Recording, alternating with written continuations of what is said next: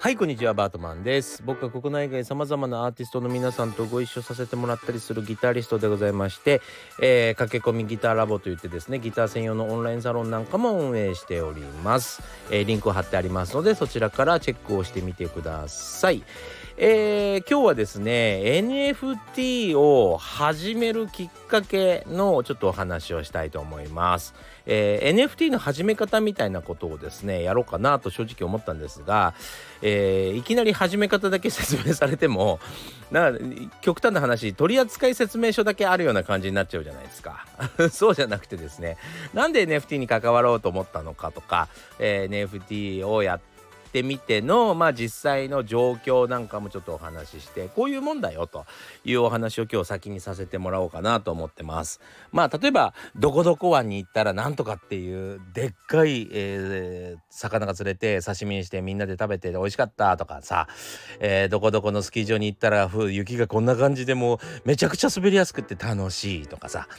えー、そういうことを先にお話ししないと誰も興味持ってくれないよね。というわけでですねあのなんで NFT に関わったか NFT がなぜ面白かったかみたいなことだけちょっと、えー、お話できたら面白いかなと思っております。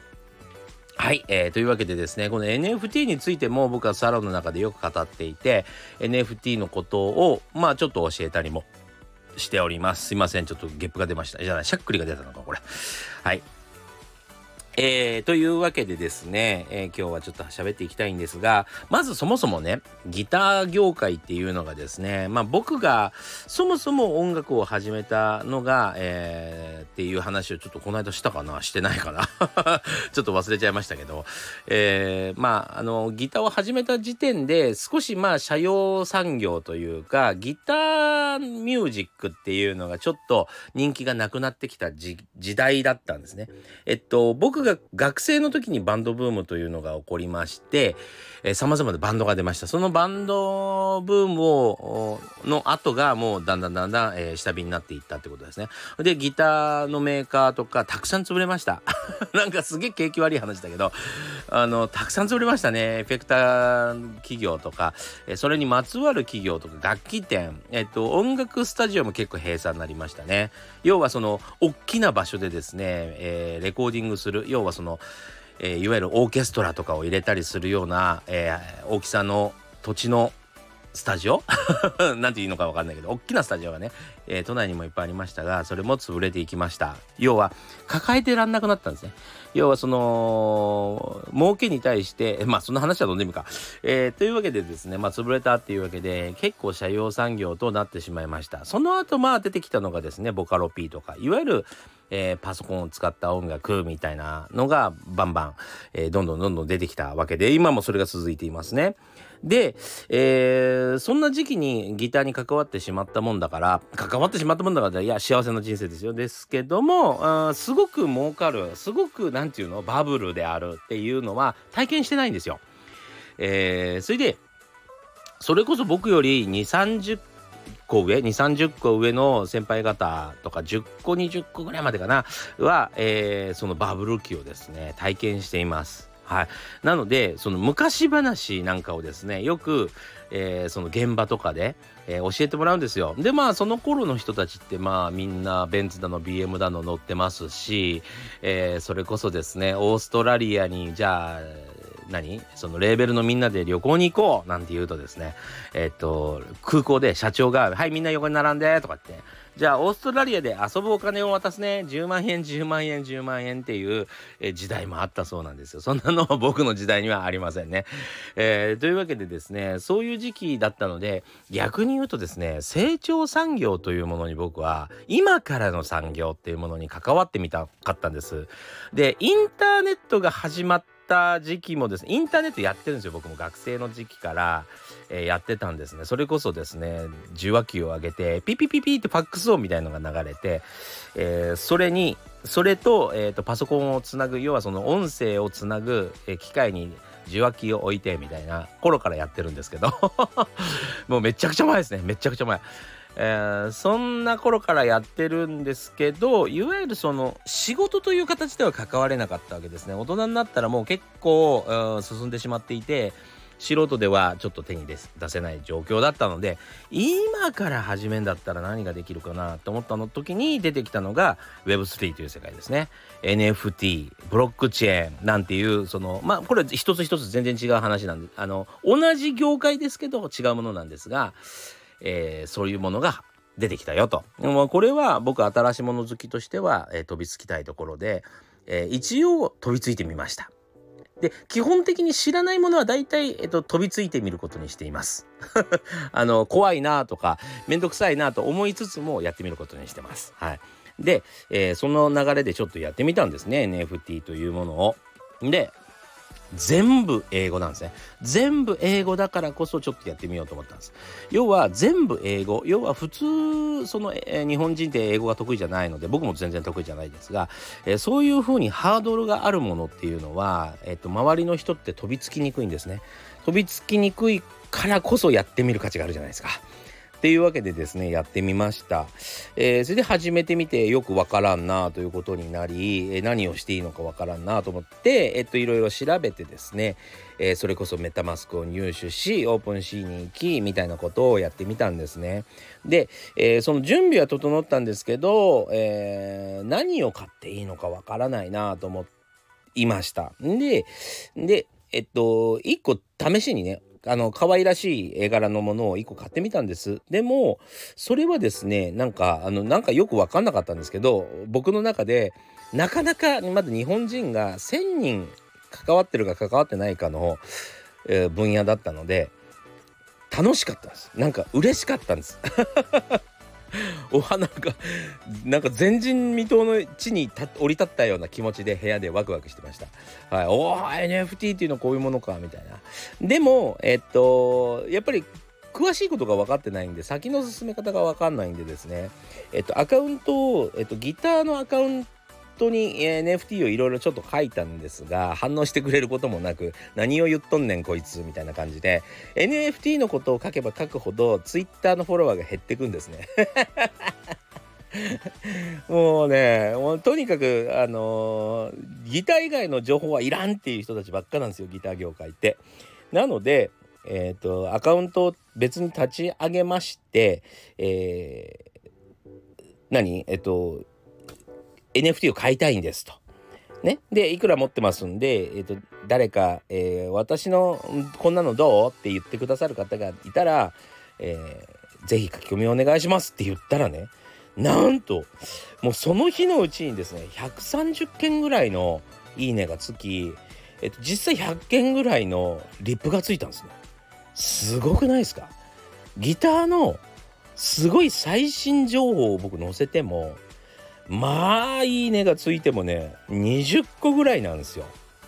そう要はねあの素人の人でもちょっといい演奏とかいい感じで、えー、動画撮って演奏をアップすれば、えー、20件30件ぐらい楽勝で撮れるんですよ。それに対して NFT って書くだけでバッコーン伸びるんですよ。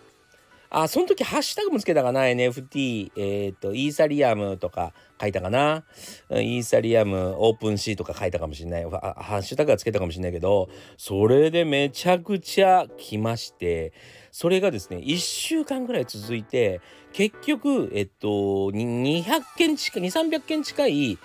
えー、あ200件から300件ぐらいのリプと、えっと、いいねはですね、200、300来たんですよ。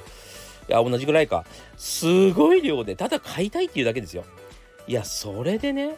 もうねびっくりしちゃったんですよね。あこんなにたくさんの人たちが関わり始めてんのかと思ったのが大驚きです。だって俺その NFT にも関わってもなければよくも分かってない、えー、一人のね、えー、ただの男性がですよ、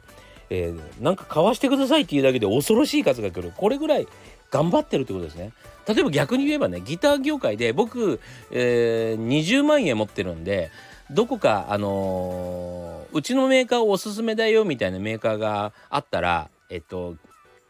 何？教えてくださいみたいな。なんか申告してくださいっていうか何つうの？あのリップくださいみたいにすると多分一件も来ないと思います。どこのギターメーカーも全くそんな、えーと、セールスなんかしないと思います。楽器屋さんもしてこないでしょうね。そう。そういう世界なんですよ。だからあの成長産業と社用産業って全くうーん熱量が違うというかなんかとてもねつまんない感じなんですよね。はい。なので成長産業何言ってもみんなが拾ってくれるというかみんなも情報を探しててこっちも情報を探してるっていう状況なのでで、えーと、みんないろいろ自分なりの策を練って頑張ってるところだったのでめちゃくちゃ面白いんですね。ああこういう世界だったのかギターもねえー、成長産業の時ってそうだったんだろうなと思いますだからさまざまな情報を出してくれる雑誌というのが山ほど売れましたし、えー、各メーカー、えー、海外のねメーカーに追いつけ追い越せてですねいろいろ頑張っていた時期にはですねやっぱしなんかこうやっぱこの情報の出し方が、いろいろあったんですよね。いろいろやってるメーカーがいっぱいあったんです、えー、でも今はですね正直、えーと、ギター業界はそういうの全然ない状況なのでまあなんかね全然違うなと思ってもう夢中になりました。でその直後ぐらいにですね坂本龍一さんが、えー、GMO っていうあるじゃないですか。GMO 証券とかね。あそこがアダムという NFT のえー、販売するところを作って、えー、一番あ世界で有名なのは OpenSea というところなんですけどそれの日本版ですね。アダムを作り上げてそのアダムで坂本龍一さんの「戦場のメリークリスマス」を1音ずつぶっちぎってですねその1音を買いませんかみたいなのが始まったんですね。それをもうね3日間だったっけな？限定3日間で何時から、えー、何個だけの？例えば、えー、1日目は100個に、えー、2日目は100個。えー、3, 3日目はなんか残りの全部みたいな感じで売り始めたんですね。それもなんとか1個ゲットしましてその、NFT はですね結局、えっと、その後、まあ売り切れてしまったので1個100万とか。えー、200万とかっていう金額がつきました。今どのぐらいなんだろう？ちょっと調べてないんですけども僕もね、えー、おかげさまで1個ゲットしましたね。で、えー、そういうものが発売されたりとかあとですね、まあ、各種取引所っていうのがあるんですよ。要はその空港にあるエクスチェンジみたいなもんですね。要はその日本円をアメリカに行くのでドルに変えてくださいみたいな各種取引所があるじゃないですか。であれが、えーと、仮想通貨要はその NFT 使う時にあの買う時にですね仮想通貨を使うんですけどその仮想通貨へ変えてくれるところ、えー、もですねまあ日本にもたくさん出てきまして日本でいうと誰がどこが有名かな？例えばビットフライヤービットコインえー、違う違うビットフライヤーコインチェックかとかね、えー、GMO ビットコインとか D、GMO ビットコインだね。ちょっと忘れちゃったけど、日本の取引所はあんま僕は使わないので、えー、僕が使ってるのはバイビットっていうところなのでですね、あんまり使わないんですけども、まあ、そういうところでですね、えー、換金してもらうじゃないですか。でも、新しいサービスなんでですね、どこもここも、えっと、使ってくれたら3000円あげるよとか、えー、使ってくれたら2000円あげるよとか、2000円分のビットコインをプレゼントとかって言って、えー、いろんなところがキャンペーンしてるわけですよ。それであちこちまあどこがいいんだろう手数料とかも調べたいのでいろいろ使ってるうちにもうなんだかんだで、えーと、それこそ OpenSea 使ってくれると OpenSea から、えーと、エアドロップしますよ。ちょっとプレゼントしますよっていうことで、えー、そういうのが続いてですね多分少なくとも5万から10万は何もしないでタダでもらってるんですね。はい、なんかそういうのもやっぱり成長産業だなと。あの人を増やそうと思ってね、えー、お金配りしてる会社が多かったことですね。そうそういうのもすごくないですか？そうもう15万円ぐらいもらっちゃったなぁなんつって感激しておりましたけどその後まあいろいろ僕も詳しくなってまあ凝り性なんでいろいろ調べ上げてですねまあいろいろ覚えた後、えー、ちょっと一人のうちのサロンメンバーにちょっといろいろ教えて今一緒に始めたと言ってもいいかもしれませんね。いろいろ始めたところ、えー、それはですねちょっとね今さっきから思い出そうと思ってるナチュラルウーマンかな？違うかな？ナチュラルウーマンだったっけな、えー、あ違うかな？なんか韓国の、え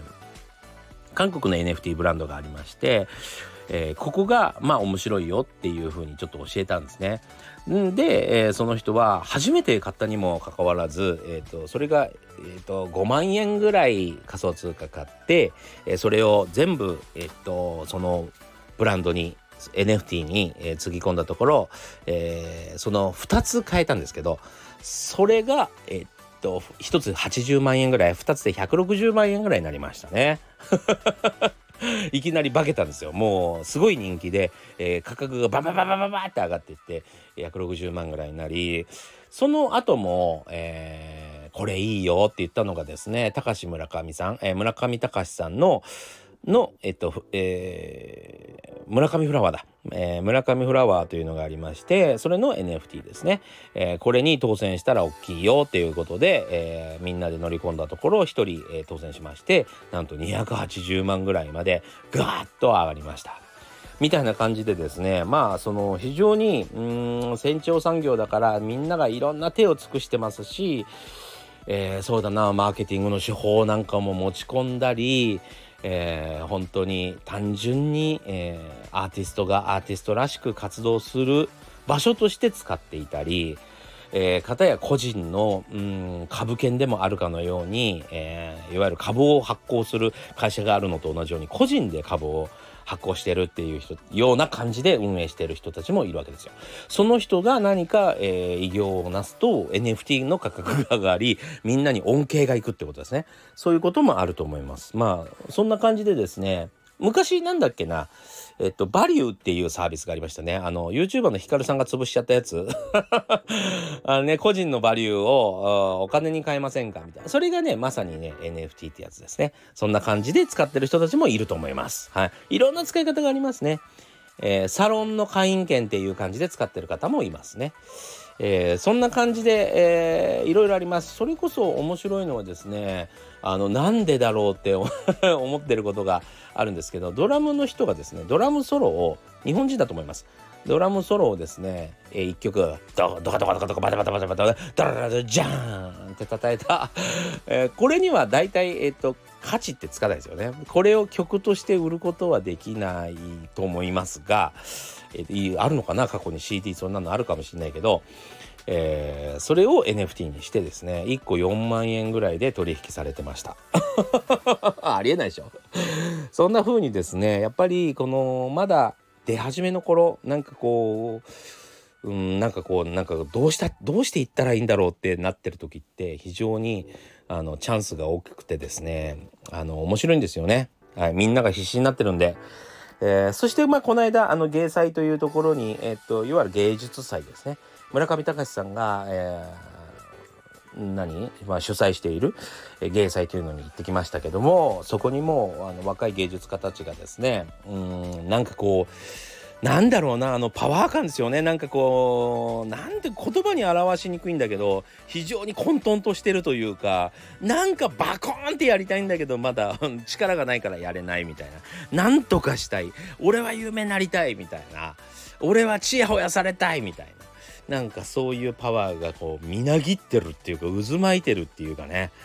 あの感じって僕はめちゃくちゃ好きなんですよね。ギラギラしてるベトベトしているようなね。あれがね僕は非常にね好きなんですよ。人間のなんか欲がまみれてるというか。